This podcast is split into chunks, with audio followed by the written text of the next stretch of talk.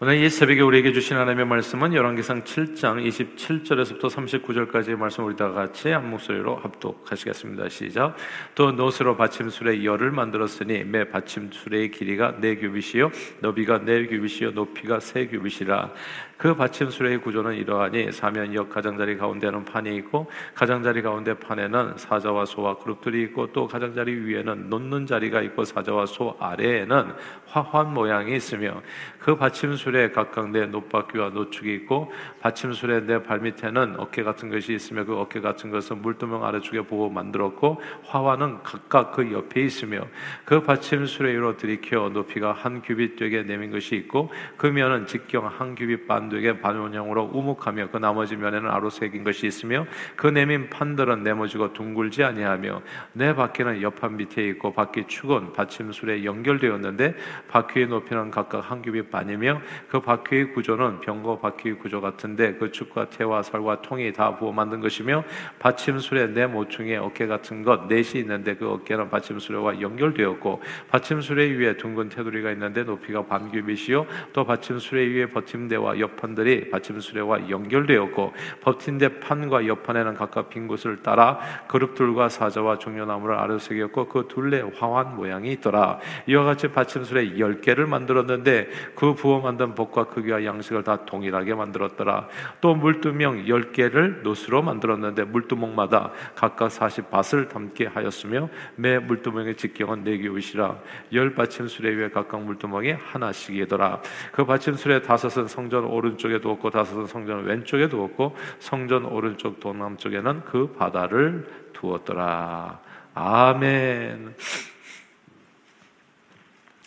오래전에 터키에서였나요? 이슬람 사원을 견학할 기회가 있어서 들어가게 되었는데 이슬람 사원 한쪽 곁에 이제 발 씻는 것이 있는 것을 보았습니다. 사원 안에 들어가서 구경하려면 누구든지 상관없이 그곳에서 이제 남자들이 들어갈 수 있었는데 이제 발을 씻어야 했습니다. 이슬람을 믿는 무슬림들은 의무적으로 하루 다섯 번 기도를 합니다. 그 기도를 드릴 때마다 손과 발을 씻기 때문에 그래서 이슬람 남자들이라고 얘기해야 되나요? 이슬람 사람들은 최소는 최소한 하루에 열번 이상 그리고 발은 다섯 번 이상 씻는다고 합니다. 아무튼 자신들의 신 앞으로 나아가기 전에 가장 더러운 부분을 씻는 모습이 매우 인상적이었습니다. 자, 오늘 본문 이야기이기도 한데요.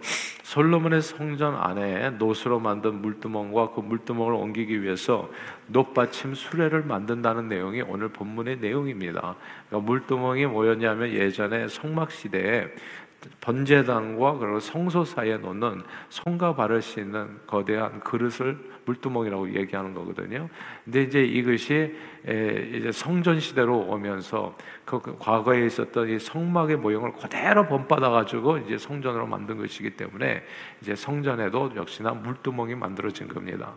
성막 시대는 물두멍이 하나 있었는데 제사장들을 위해서, 근데 성전 시대는 그만큼 인구도 늘었고 여러 가지 또 많은 사람들이 되다 보니까 이게 이제 물두멍이 이제 열 개가 된 겁니다. 성막 시대에는 돌로 만들었나요? 근데 여기서는 이제 노수로 이제 만들어 놓은 같은 깨끗한 물을 담는 그런 거대한 그릇이 물두멍입니다. 근데 이 물두멍에 놓인 자리가 중요합니다. 물두멍이 어디 놓이냐면 번제단과 성소 사이에 이제 이 물두멍에 손과 발을 씻는 이 물두멍이 놓이는 거예요. 번제단에서는 어떤 일이 벌어집니까? 짐승의 피를 흘려가지고 모든 죄를 씻음 받는 아, 그런 예식이 이루어지는 치러지는 것이 이제 번제단입니다. 근데 그러니까 다 죄를 씻음 받았는데도 불구하고 성소에 들어가려면 뭘 해야 돼요? 손과 발 이제 겉으로 드러난 아, 이게 이게 이게 아무리 목욕을 해도 아, 이렇게 옷을 입으면 이제 다 가리는 부분은 그래도 안은 깨끗하지만은 아, 그러나 손과 발은 나와 속에서는 항상 공기에 접촉하는 부분은 더러워질 수밖에 없잖아요. 아, 그래서 이 손과 발을 깨끗이 씻고 아, 그리고 성소 안에 들어가게 하기 위해서 이제 물두멍의 그 위치가 번제단과 성소 사이에 아, 주어져 있었던 겁니다. 근데 이것이 우리에게 주는 영적 의미가 적지 않아요. 예수님께서도 십자가에 나아가기 전에 먼저 제자들이 발을 씻겨 주셨 주셨습니다. 그때 베드로가 그렇게 얘기하죠. 예수님 절대 내 발을 씻겨주지 못합니다. 그랬더니 내가 너희 발을 씻지 않으면 너는 나와 상관이 없다. 그래가지고 주님과 하나 되기 위해서는 주님이 손으로 내 발을 씻게 해주는 것이 필요하다 얘기한 거예요. 그러니까 베드로가 또 한마디로 벌컥합니다. 아 그러면은 이왕 씻겨주시는 길에 내 온몸을 다 씻겨주시면 어떻겠습니까? 그러니까 예수님께서 다시 말씀하시죠. 이미 목욕한 자는 온몸을 씻길 필요가 없이 깨끗하기 때문에 발 밖에 겉으로 드러나서 가장 더러운 것밖에는 씻길 곳이 없다 이렇게 말씀해 주셨습니다. 이 베드로와 예수님의 대화가 되게 중요하더라고요 보니까 그 대화 속에 물두멍이 왜 필요한가의 그 존재 이유가 나오기 때문에 그렇습니다. 번제단에서 짐승의 피로 이미 온몸과 영혼을 깨끗하게 씻은 사람은 성소에 들어가기 전에는 겉으로 드러난 그러니까 번제단에서 나와서 성소에 들어가는 순간에 이미 더럽혀지잖아요. 그러니까 성소 바로 앞에 물 두멍이 있는 건데 거기서 손과 발을 씻고 그리고 그 안으로 들어가는 거거든요. 이제 이와 같이 마찬가지로 예수 믿는 이들은 다 십자가의 보혈로 모든 죄와 그 다음에 모든 이 허물이 다 용서를 받은 겁니다. 다 깨끗하게 사함을 받았습니다. 그러나 주님 앞에 예배의 자리로 나가기 위해서는 주님의 임재 앞으로 나가기 위해서는 겉으로 드러나 있는 것 우리가 이걸 자범죄라고 하거든요. 원죄가 있고 자범죄가 있는데 매일매일 나도 모르게 생각으로 마음으로 또 행동으로 아, 뭐또 이렇게 또 말로 자기도 모르게 실수하고 잘못하고 이런 허물들이 생기게끔 돼 있거든요.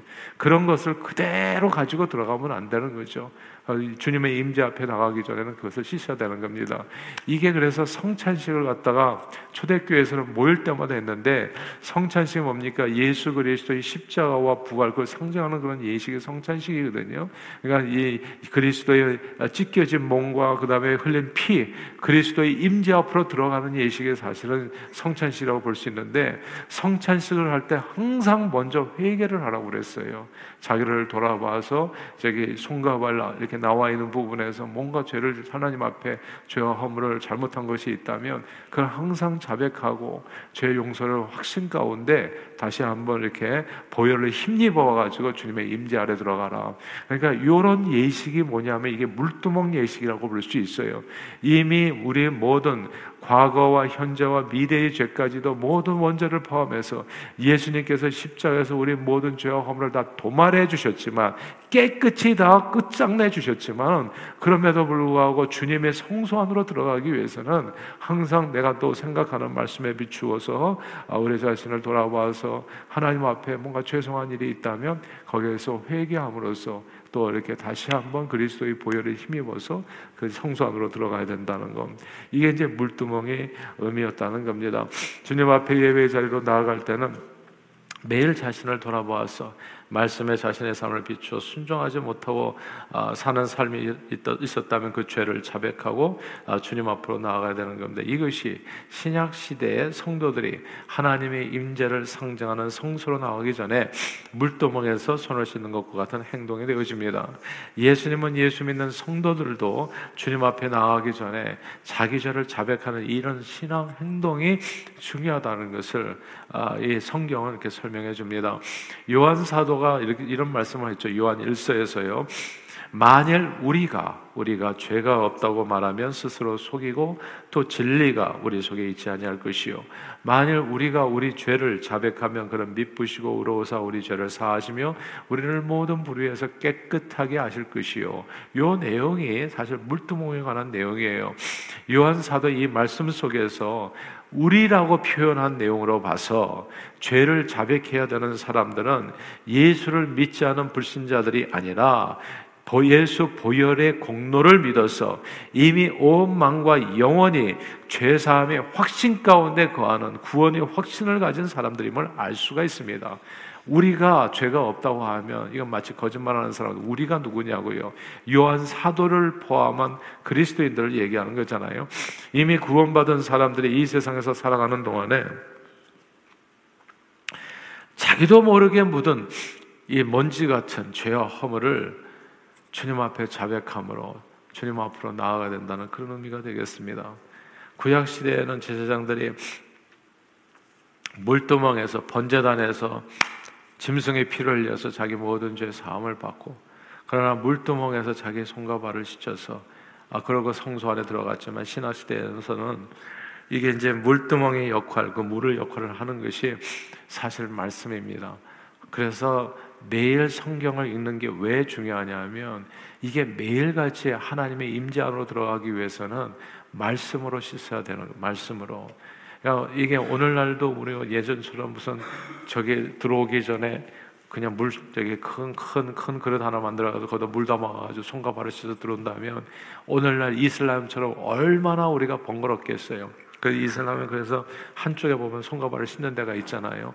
얼마나 번거롭겠냐고요. 항상 씻고 수건 가지고 다니면서. 예. 근데 그런데 우리 예, 저기 이 개신교, 개독교에서는 이게 물이 물두멍이 없단 말이죠. 그럼 물두멍이 없으면 그냥 이렇게 예배 자리에 훅 들어와야 되나? 그게 아닙니다.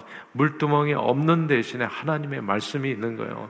그래서 성경은 말씀과 기도로 거룩하여 줌이라 얘기했고, 그럼 사도 바울은 예배소서에서 이는 곧 물에 씻어 말씀으로 깨끗하게 하사 거룩하게 하시고라고 말씀했던 겁니다.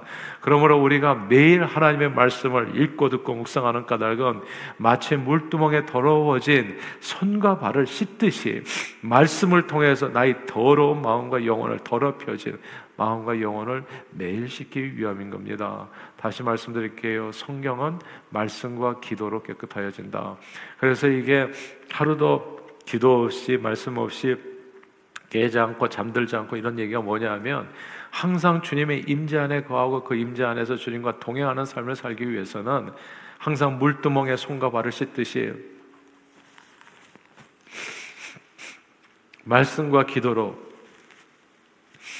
우리 발을 우리 영혼을 씻는 그 과정이 필요하기 때문에 그렇습니다. 주님께서는 우리가 예수를 믿어 구원을 얻었다고 할지라도 이 땅에 사는 날 동안에 내가 거룩하니 너희도 거룩하라는 말씀에 따라 거룩한 하나님을 본받아 성결한 백성으로 저와 여러분들이 살기를 원하십니다. 성결한 백성으로 거룩한 백성으로 하나님의 이름을 거룩하게 우리의 거룩한 삶을 통해서 그렇게 하나님의 이름이 거룩히 여김을 받도록 그런 삶을 우리가 살기를 원하십니다. 내가 거룩하니 너희도 거룩하라. 근데 어떻게 우리가 거룩한 삶을 살 수 있겠어요? 그 씻는 과정이 뭐냐면 하나님의 말씀인 겁니다. 날마다 말씀으로 우리 자신을 돌아보고 그래서 말씀 묵상이 항상 중요한 거죠. 하나님의 거룩한 형상을 본받아 살기를 원하는 겁니다. 주님이 원하시는 거룩한 삶이 어떤 모습인가가 세족식에 그, 어, 그, 그 힌트가 담겨 있습니다.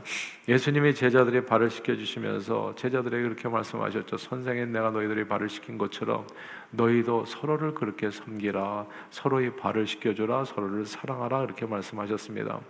사실 우리가 먼지처럼 묻는 때가 뭐냐 하면은 항상 어디서부터 이 모든 이 죄와 허물이 생기냐면 욕심에서부터 생깁니다. 그래서 탐심은 우상숭배라는 말도 있잖아요.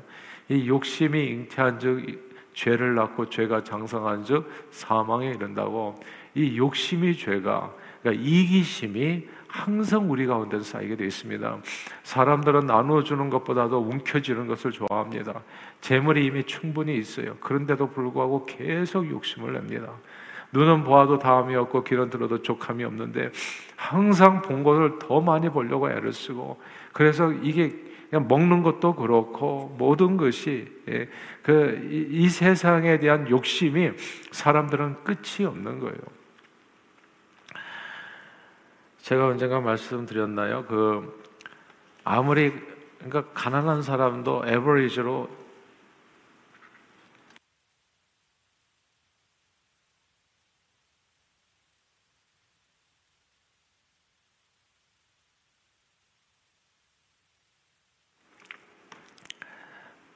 한 천만 원이 있다고 하죠. 이제 돌아가시고 나면. 그러니까 누군가 항상 이렇게 움켜쥐고 사는 게 우리는 그게 어 그게 이제 극복을 하지 못하는 어, 어떤 죄의 본성인 거죠. 예, 욕심이 항상 있어요. 그게 자기 것이 아닌데도 불구하고 항상 욕심을 부립니다. 근데 그래가지고 항상 인생은 때가 묻게 돼 있어요. 이기심으로 살고 자기 자신을 위해서 살고 섬김이 약하고 나눔이 약하고 어, 그리고 어, 또 이렇게 사랑하는 것이 약합니다. 그러니까 이런 내용들을 하나님의 말씀을 비추어서 항상 우리 자신을 돌아봐서 주님 앞에 나가기 전에 내가 얼마나 사랑하면서 살았는가 돌아보고 그렇지 못했다면 회개하고 내가 섬김을 받으려는 사람을 살아는가 하면 섬기려고 했는가 이런 내용을 생각하면서 자기를 돌아봐서 고침을 받아서 주님 앞에 나가기를 주님은 원하시는 거죠. 성경 말씀을 보면 간단합니다. 하나님을 사랑하고 사람을 사랑하고 이것이 다 그 계명 안에 들어가 있는 거예요. 서로 사랑하는 거. 서로 사랑한다는 것은 사랑 받는 것보다도 사랑하기를 먼저 하고 사랑한다는 것은 예수님이 우리를 사랑한 것처럼 자기를 주는 삶을 의미하는 것입니다. 섬기는 삶을 의미하는 거예요. 이렇게만 살아가면 하나님의 나라가 이루어지는 것이죠. 그렇게 말씀을 따라 순종할 때 거룩한 삶으로 정말 하나님의 이름이 이 땅에서 내 삶을 통해서 거룩히 영을 받을 수 있 도록 주님 앞에 영광 돌리는 삶으로 우리가 쓰임 받게 되어지는 겁니다. 근데 인생을 살다 보면 자꾸 욕심을 부려요. 섬김을 받으려고 하고 더 누군 그러니까 시험 받는 게 딴 게 아니잖아요. 사실은 그러니까 내가 주려고 했다면 어떻게 시험이 오겠어요? 받으려고 했는데요. 그게 안 오니까 시험 받는 거거든요, 사실. 그러니까 이, 이런 이게 허물이고 이게 잘못이라는 것을 알아야 되는데 이게 허물이고 잘못이 아니라 다 너희들이 잘못해가지고 내가 힘들다 이렇게 얘기하니까 인생이 고쳐지지를 않는 거예요. 세상에서 빛이 안 되는 겁니다. 하나님을 영화롭게 할 수 없는 삶이 되어지는 거예요. 그러니까 항상 말씀을 통해서 예수 그리스도께서 어떤 삶을 살았는지를 보면서 거기에 비춰서 내 모습을 보면 내가 얼마나 욕심으로 살았는지 욕심으로 살면서 상처를 주고 아픔을 주고 고통을 주면서 정말 빛과 소금된 삶을 살기보다는 어, 하나님의 마음을 슬프게 하는 삶을 지는지를 알게 되고 그래서 말씀을 통해서 자기가 깨닫게 됐을 때 회개하고 주님 앞에 나가면 이제 지성소의 삶 하나님과 동행하는 삶이 이루어진다는 그런 내용입니다. 오늘은 물두멍에 대한 얘기입니다. 번제당과 성소 가운데에 있는 그 물두멍 하나님 앞에 우리가 예수 보혈로 다 씻음 받았지만 주님의 임재 안에 거해서 주님과 함께 동행하기 위해서는 항상 물두멍에서 손과 발을 씻듯이 우리의 삶을 말씀에 비추어서 씻어야 된다는 것을 오늘 성경 말씀은 우리에게 알려줍니다.